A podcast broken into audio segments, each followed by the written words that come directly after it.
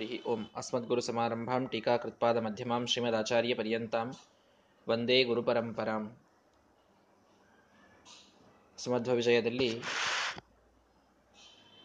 ಹದಿನೈದನೇ ಸರ್ಗದಲ್ಲಿ ನಾವು ವಿಷ್ಣು ತೀರ್ಥರ ಕಥೆಯನ್ನು ನೋಡ್ತಾ ಇದ್ದೇವೆ ವಿಷ್ಣು ತೀರ್ಥರಿಗೆ ಶ್ರೀಮದಾಚಾರ್ಯರು ಮೊದಲಿಗೇನೆ ಆಶ್ರಮವನ್ನು ಕೊಟ್ಟಿರಲಿಲ್ಲ ಪ್ರತೀಕ್ಷೆ ಮಾಡಿ ಸಮಯ ಬಂದಾಗ ಕೊಡ್ತೇನೆ ಅಂತ ಹೇಳಿದವರು ತಾವು ಜಯಸಿಂಹರಾಜನ ಅಲ್ಲೆಯ ದಿಗ್ವಿಜಯವನ್ನು ಮುಗಿಸಿಕೊಂಡು ಇಲ್ಲಿ ಪಾಜಕಕ್ಕೆ ಮರಳಿ ಬಂದಾಗ ರಾಮ, ಭರತ ಇವರಿಬ್ಬರಲ್ಲಿ ಇದ್ದ ಸಂಬಂಧದಂತೆ ವಿಷ್ಣು ತೀರ್ಥರು ಆ ಶ್ರೀರಾಮಚಂದ್ರ, ಶ್ರೀರಾಮಚಂದ್ರನಲ್ಲಿ ಭರತ ವಿಶ್ವಾಸ ಇಟ್ಟಂತೆ ಶ್ರೀಮದಾಚಾರ್ಯರಲ್ಲಿ ವಿಶ್ವಾಸವನ್ನಿಟ್ಟವರು. ಹಾಗಾಗಿ ಬಂದ ತಕ್ಷಣದೊಳಗೆ ಅವರ ಭಕ್ತಿಯನ್ನು ನೋಡಿ ಶ್ರೀಮದಾಚಾರ್ಯರು ಅವರಿಗೆ ಆಶ್ರಮವನ್ನು ಕೊಡುವ ಇಚ್ಛೆಯನ್ನು ತೋರಿ ಅತ್ಯಂತ ರಹಸ್ಯದಲ್ಲಿ, ಏಕಾಂತದಲ್ಲಿ ಪಂಚ, ಪಂಚಾಗ್ನಿ ತಪಸ್ಸನ್ನ ಮಾಡುವಂಥವರಿಗೂ ಗೋಚರವಾಗದಂತಹ ಅರ್ಥಗಳಿಂದ ಕೂಡಿದ ಪ್ರಣವೋಪದೇಶವನ್ನು ಅವರಿಗೆ ಮಾಡಿ ವಿಷ್ಣು ತೀರ್ಥ ಅನ್ನುವ ಹೆಸರನ್ನಿಟ್ಟರು ಅಂತ ನಿನ್ನೆಯ ದಿನ ಕಥೆ ಕೇಳಿದ್ದೇವೆ. ಅದಾದ ಮೇಲೆ ವೇದಾಂತ ಶಾಸ್ತ್ರದ ಶ್ರವಣ, ಅನುವಾದ, ಮನನ ಇದರೊಳಗೇನೆ ಒಂದು ಕ್ಷಣ ಬಿಡದೇನೆ, ಕಾಲವನ್ನ ವ್ಯರ್ಥ ಮಾಡದೇನೆ, ಪೂರ್ಣ ತಮ್ಮನ್ನು ತಾವು ಶಾಸ್ತ್ರದಲ್ಲಿ ಮುಳುಗುವಂತೆ ತಾವು ಮಾಡಿಕೊಂಡಿದ್ದಾರೆ ವಿಷ್ಣು ತೀರ್ಥರು.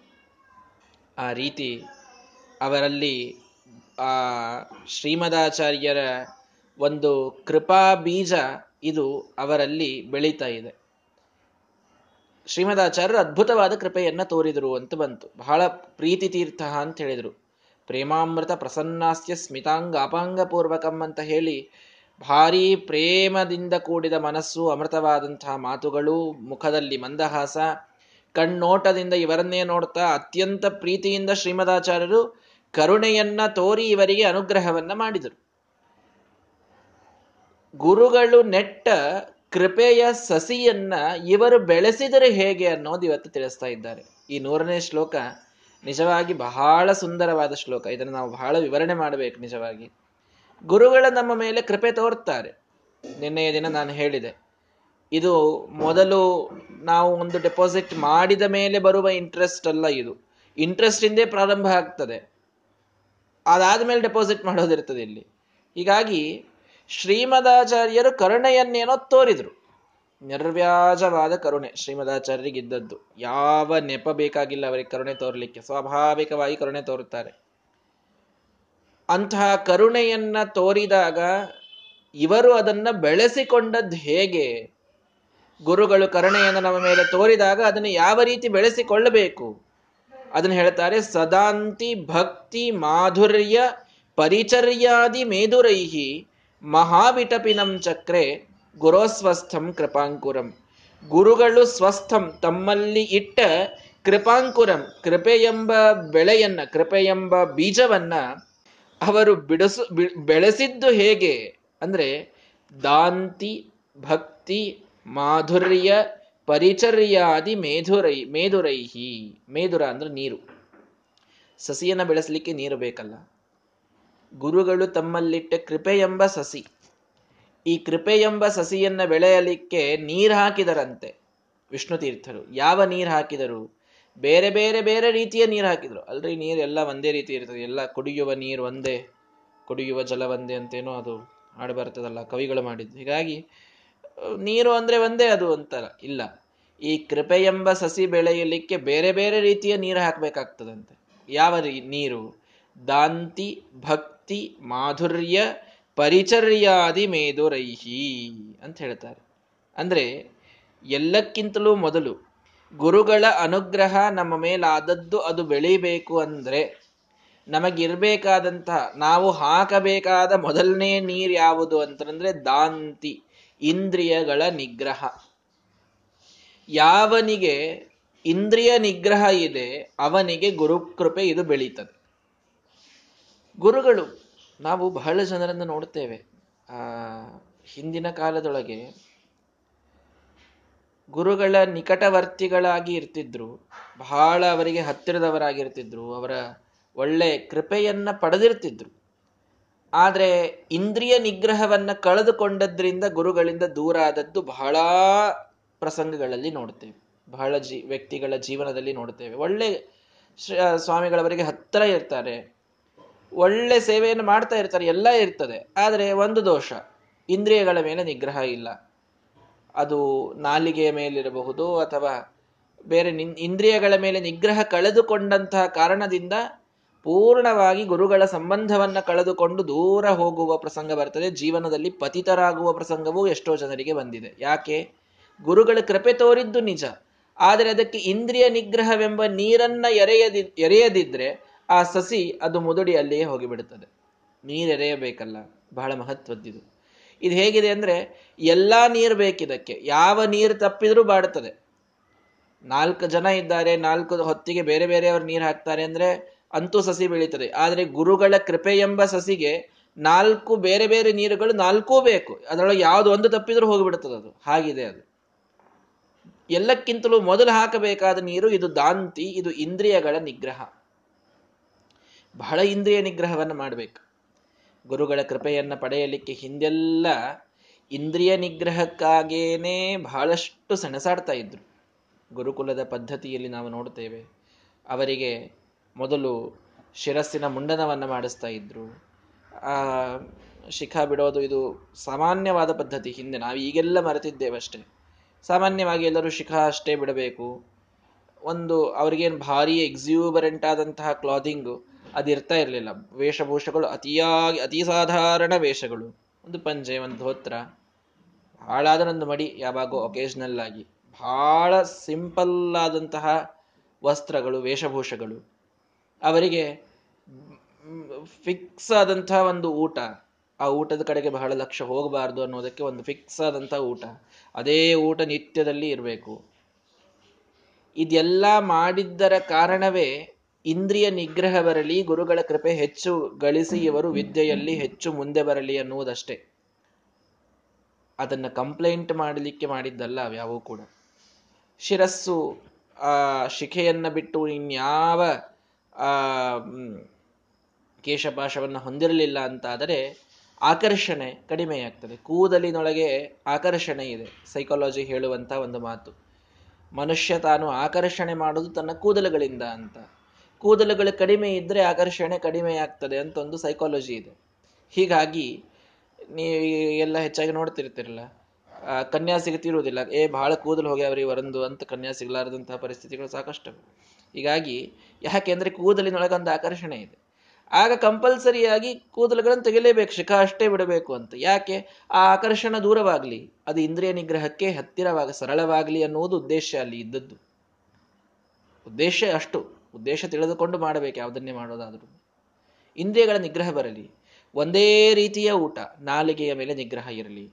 ದಿನನಿತ್ಯ ಬೇರೆ ಬೇರೆ ಬೇರೆ ತಿನ್ನಲಿಕ್ಕೆ ಪ್ರಾರಂಭ ಮಾಡಿದ್ರು ಅಂದ್ರೆ ಅದು ಬೇಕು, ಇದು ಬೇಕು ಅನಿಸಿ ಲಕ್ಷ್ಯ ವಿದ್ಯೆಯ ಕಡೆ ಬಿಟ್ಟು ಊಟದ ಕಡೆಗೆ ಹೆಚ್ಚು ಹೋಗ್ತದೆ. ಅದಾಗೋದು ಬೇಡ.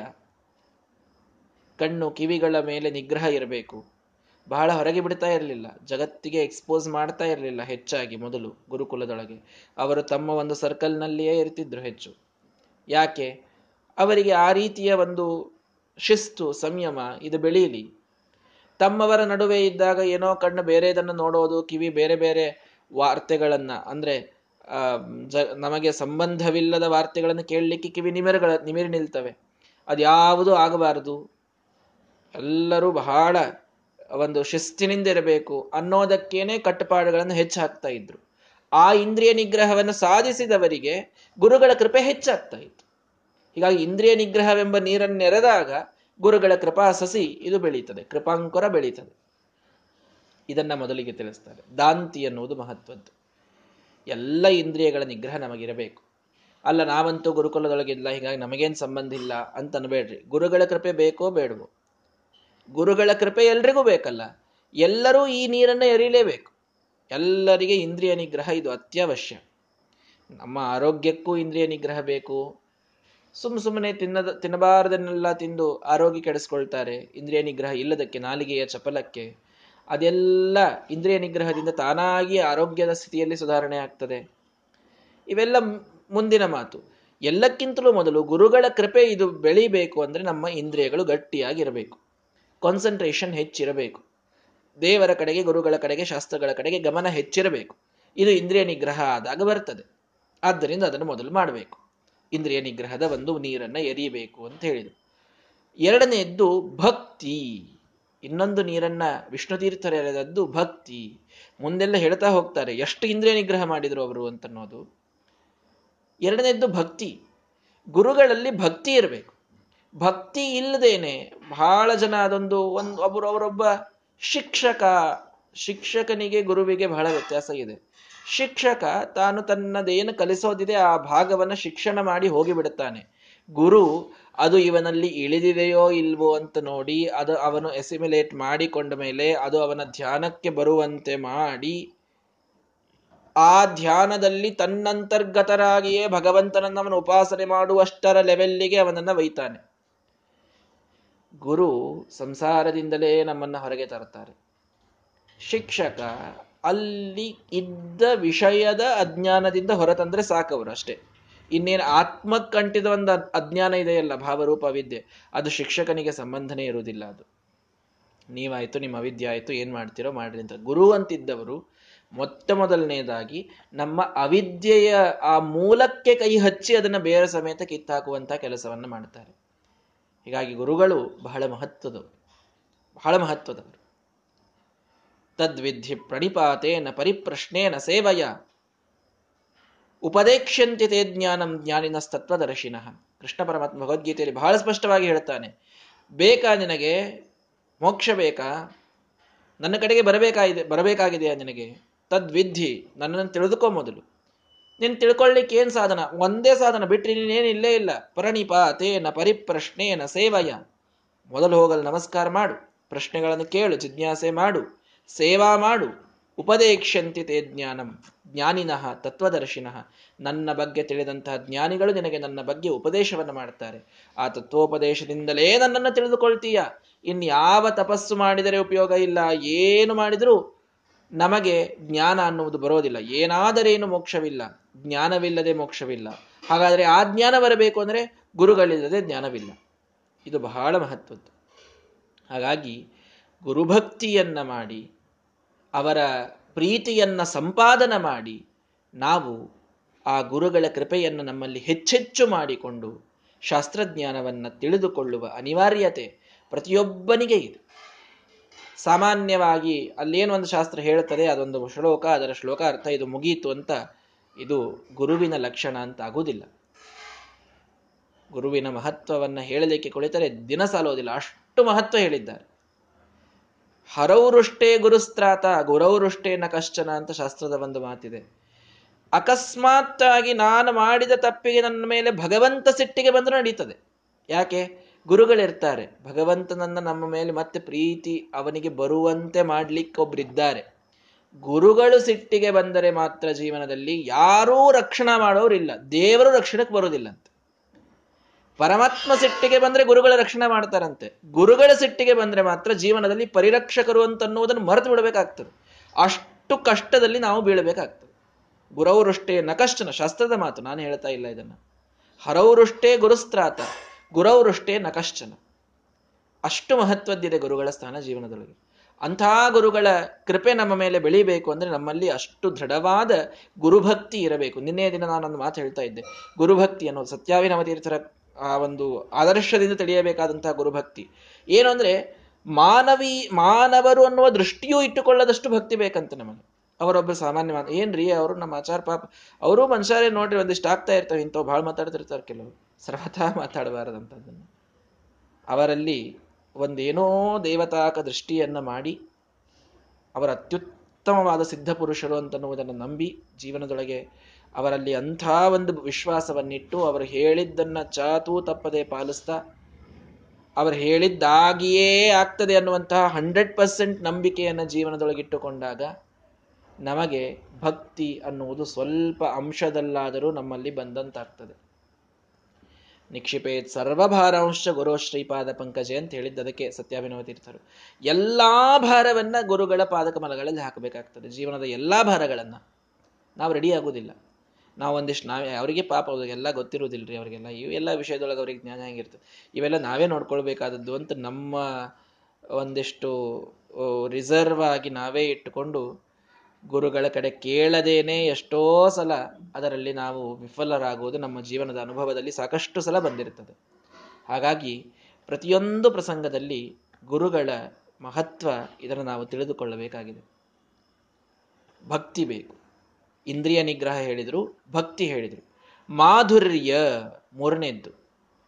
ಗುರುಗಳು ಯಾರ ಮೇಲೆ ಪ್ರಸನ್ನರಾಗ್ತಾರೆ ಅಂತಂದ್ರೆ ಯಾರಲ್ಲಿ ಮಾಧುರ್ಯ ಇರ್ತದೆ ಅವರಲ್ಲಿ ಪ್ರಸನ್ನರಾಗ್ತಾರೆ. ಅಂದ್ರೆ ಮಾಧುರ್ಯ ಅಂತಂದ್ರೆ ವಾಂಗ್ ಮನಸ್ಸು, ವಾಂಗ್ ಮನಸೋಹೋ ಅಪಾರುಷ್ಯಂ ಅಂತ ಟಿಪ್ಪಣಿಕಾರರು ಬಹಳ ಚಂದಾಗಿ ತಿಳಿಸ್ತಾರೆ ಅದನ್ನ. ಮಾತಿನಲ್ಲಿ, ಮನಸ್ಸಿನಲ್ಲಿ ಮೃದುತನ ಇದ್ದವರಲ್ಲಿ ಗುರುಗಳ ಕೃಪೆ ಹೆಚ್ಚಾಗ್ತದಂತೆ. ಮಾತಿನಿಂದ ಕಠೋರ ಇದ್ದವರು, ಮನಸ್ಸಿನಿಂದ ಕಠೋರ ಇದ್ದವರು, ಮನಸ್ಸಿನಿಂದ ಕಠೋರ ಅಂತಂದ್ರೆ ಕಷ್ಟಗಳ ಬಂದಾಗ ಕಠೋರ ಇರೋದು ಆ ಮಾತು ಬೇರೆ, ಅದಲ್ಲ ಹೇಳ್ತಾ ಇರೋದು.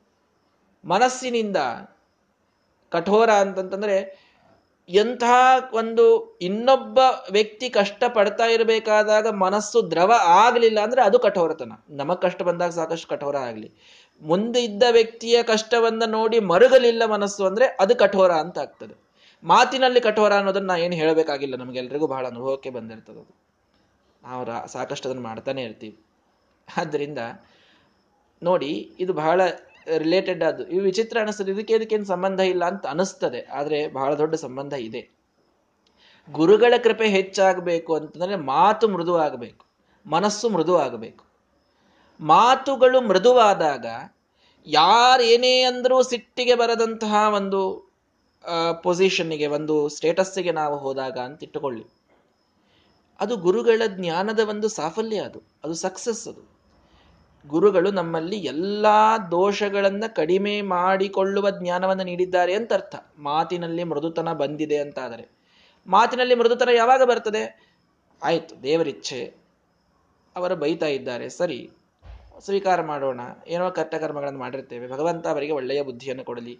ಈ ಮೃದುತನ ನಮ್ಮಲ್ಲಿ ಮನಸ್ಸಿನಲ್ಲಿ ಮಾತಿನಲ್ಲಿ ಬರಬೇಕು ಅಂತಾದರೆ ನಮ್ಮಲ್ಲಿ ಇದ್ದ ಕಾಮಕ್ರೋಧಾದಿ ಶತ್ರುಗಳನ್ನು ನಾವು ಗೆಲ್ಲುವಂತಾಗಿರಬೇಕು. ಆ ಗೆಲುವಿಗೆ ಕಾರಣ ಗುರುಗಳ ಜ್ಞಾನವೇ ಆಗಿರ್ತದೆ. ಗುರುಗಳು ನೀಡಿದ ಜ್ಞಾನ ಮತ್ತೆ ಯಾವುದೂ ಆಗಿರುವುದಿಲ್ಲ.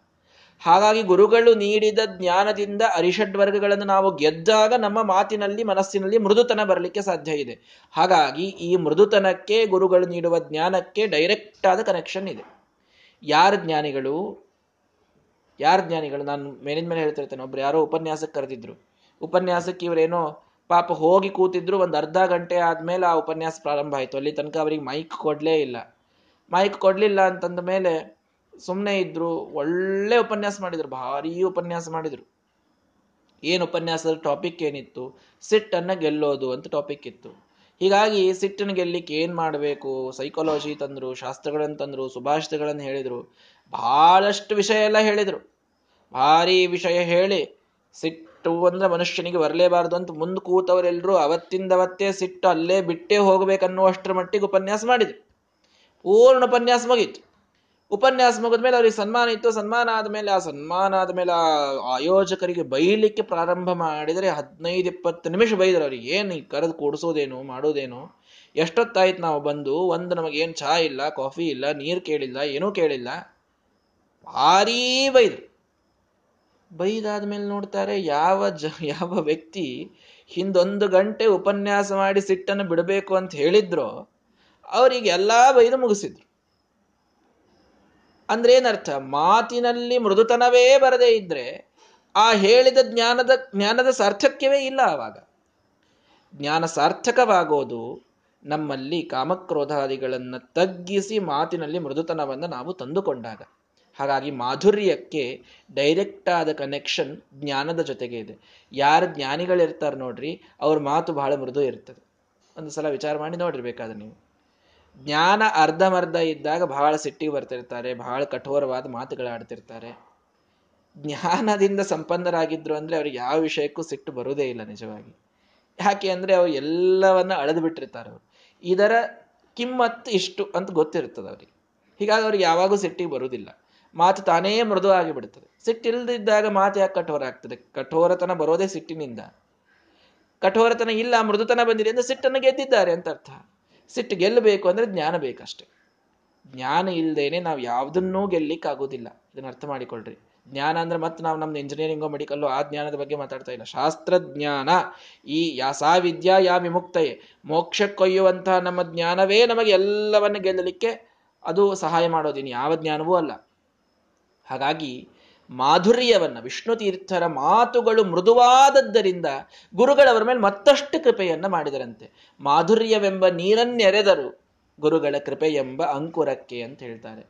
ದಾಂತಿ, ಇಂದ್ರಿಯ ನಿಗ್ರಹ, ಭಕ್ತಿ, ಮಾಧುರ್ಯ, ಪರಿಚರ್ಯ. ನಾಲ್ಕನೆಯದು ಕೊನೆಯದು ಮುಖ್ಯವಾದದ್ದು ಪರಿಚರ್ಯ. ಸೇವಾ ಅನ್ನುವ ನೀರನ್ನು ಎರೆದರು. ಭಾರೀ ಸೇವೆಯನ್ನು ಮಾಡಿದರು. ಶ್ರೀಮದಾಚಾರ್ಯರ ನಿಕಟವರ್ತಿಗಳಾಗಿದ್ದು, ಶ್ರೀಮದಾಚಾರ್ಯರಿಗೆ ಬೆಳಗಿನಿಂದ ಸಾಯಂಕಾಲ ಮಲಗುವವರೆಗೆ ಏನೆಲ್ಲ ಸೇವೆ ಸಾಧ್ಯವೋ ಅದೆಲ್ಲವನ್ನ ಮಾಡಿದ್ದಾರೆ. ಸೇವಾ ಅಂತಂದ್ರೆ ಕೇವಲ ಅವರ ಕಾಲು ಒತ್ತಿ ಕೊಡೋದಿದ್ದು ಅಷ್ಟೇ ಸೇವಾ ಅಂತ ತಿಳ್ಕೊಂಡ್ರೆ. ಹಾಗಲ್ಲ. ಅವರ ಮನಸ್ಸಿಗೆ ಬಂದಾಗ ಅದಲ್ಲಿ ಮುಂದೆ ಆಗಬೇಕು. ಬಹಳ ವಿಚಿತ್ರವಾದ ಸೇವೆಯನ್ನು ಮಾಡಿದವರಿದ್ದಾರೆ. ಗುರು ಸೇವೆಯನ್ನು ಮಾಡಿದವರು ಎಲ್ಲವನ್ನ ಪಡೆದುಕೊಂಡವರಿದ್ದಾರೆ. ಬಹಳಷ್ಟು ಕಥೆಗಳಲ್ಲಿ ನಾವು ಕೇಳ್ತೇವೆ. ಉಪಾಮನ್ಯು ಅನ್ನುವಂಥ ಬಾಲಕ ಉಪನಿಷತ್ತಿನಲ್ಲಿ ಕೇಳ್ತೇವೆ. ಗುರುಗಳ ಸೇವೆಯನ್ನು ಮಾಡಬೇಕು ಅಂತ ಗುರುಗಳು ಹೋಗಿ, ಆ, ನೀರು ಎಲ್ಲ ಕಡೆಗೆ ಉಡಿಸುವ ಹೊಲದಲ್ಲಿ ಅಂತ ಹೇಳಿದರೆ ಬಹಳ ಜೋರಾಗಿ ಮಳೆ ಬಂತು. ಒಡ್ಡು ಕಟ್ಟಿದ ಪಾಪ, ಎಷ್ಟೋ ಒಡ್ಡು ಕಟ್ಟಿದ. ಆ ಒಡ್ಡು ಮೀರಿ ಹರಿಲಿಕ್ಕೆ ಪ್ರಾರಂಭವಾಯಿತು. ನೀರು ಮಳೆ ಬಹಳ ಜೋರ ಬಂದಿತ್ತು. ಏನು ಮಾಡಬೇಕು? ಆ ಆ ಒಡ್ಡು ಮೀರಿ ಹರಿದು ಬಿಟ್ಟರೆ ಪೂರ್ಣ ಕೊಳೆ ಬೆಳೆಗಳೆಲ್ಲ ಕೊಚ್ಕೊಂಡು ಹೋಗಿಬಿಡ್ತವೆ. ಅದು ಬೆಳೆ ಅದು ಕೊಚ್ಕೊಂಡು ಹೋಗ್ಲಾರ್ದಂಗೆ ನಿಲ್ಲಿಸ್ಲೇಬೇಕು ಅಂತ ಎಷ್ಟು ಪ್ರಯತ್ನ ಮಾಡಿದ, ಎಷ್ಟು ಮಣ್ಣು ತಂದು ಹಾಕಿದ, ಒಂದು ಕಡೆ ಮಾತ್ರ.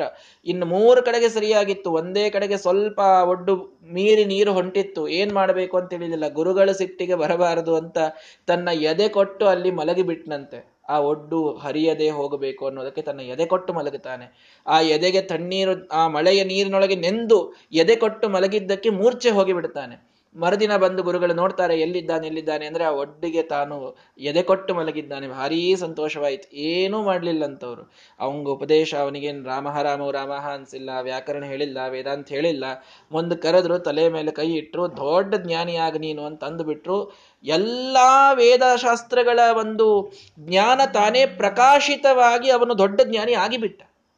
ಇದು ಕೇವಲ ಸೇವೆಯಿಂದ ಆದಂತಹ ಒಂದು ಅನುಗ್ರಹ. ಇನ್ಯಾವುದೂ ಅಲ್ಲಿ ಇಲ್ಲ. ಅವನು ಬೇರೆ ಏನೂ ಮಾಡಿಲ್ಲ, ಇನ್ನೂ ಏನೂ ಕಲಿತಿಲ್ಲ. ಆದರೆ ಗುರುಗಳ ಸೇವೆಯಿಂದ ಎಷ್ಟು ಸಂತುಷ್ಟರಾಗಿ ಅನುಗ್ರಹವನ್ನು ಮಾಡ್ತಾರೋ ಅದು ನಮಗೆ ದೊಡ್ಡದಾದ ಫಲ ಕೊಡ್ತದೆ ಯದ್ಗುರು ಸುಪ್ರಸನ್ನ ಸಂದದ್ಯಾತ್ ತನ್ನ ಅನ್ಯಥಾ ಭವೇತ್. ಗುರುಗಳ ಪ್ರಸನ್ನರಾಗಿ ಒಂದು ಸಲ ಅನುಗ್ರಹ ಮಾಡಿದ್ರು ಅಂದ್ರೆ ಅದು ನಮಗೆ ಸಾರ್ಥಕ ಆಗ್ಲಿಕ್ಕೇ ಬೇಕು. ಆ ಗುರುಗಳ ಪ್ರಸನ್ನತೆಗೆ ಕಾರಣ ಇವು. ಇಂದ್ರಿಯ ನಿಗ್ರಹ, ಭಕ್ತಿ, ಮಾಧುರ್ಯ, ಮಾತಿನಲ್ಲಿ ಮೃದು ಮೃದುತನ ಮತ್ತು ನಾವು ಮಾಡುವ ಸೇವೆ.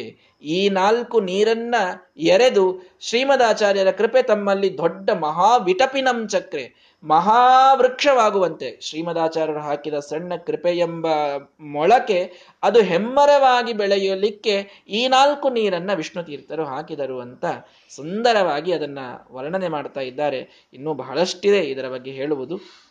ಅಂತೂ ಆ ರೀತಿ ಶ್ರೀಮದಾಚಾರ್ಯರ ಕೃಪೆಯನ್ನ ವಿಷ್ಣು ತೀರ್ಥರು ಪಡೀತಾರೆ ಅಂತ ಹೇಳ್ತಾರೆ. ಅವರ ಆ ಮಹಿಮೆಯನ್ನ ಮುಂದೆ ವರ್ಣನೆ ಮಾಡ್ತಾ ಹೋಗ್ತಾರೆ. ನಾಳೆಯನ್ನ, ನಾಳೆಯ ದಿನ ಅದನ್ನು ನೋಡೋಣ. ಶ್ರೀಕೃಷ್ಣ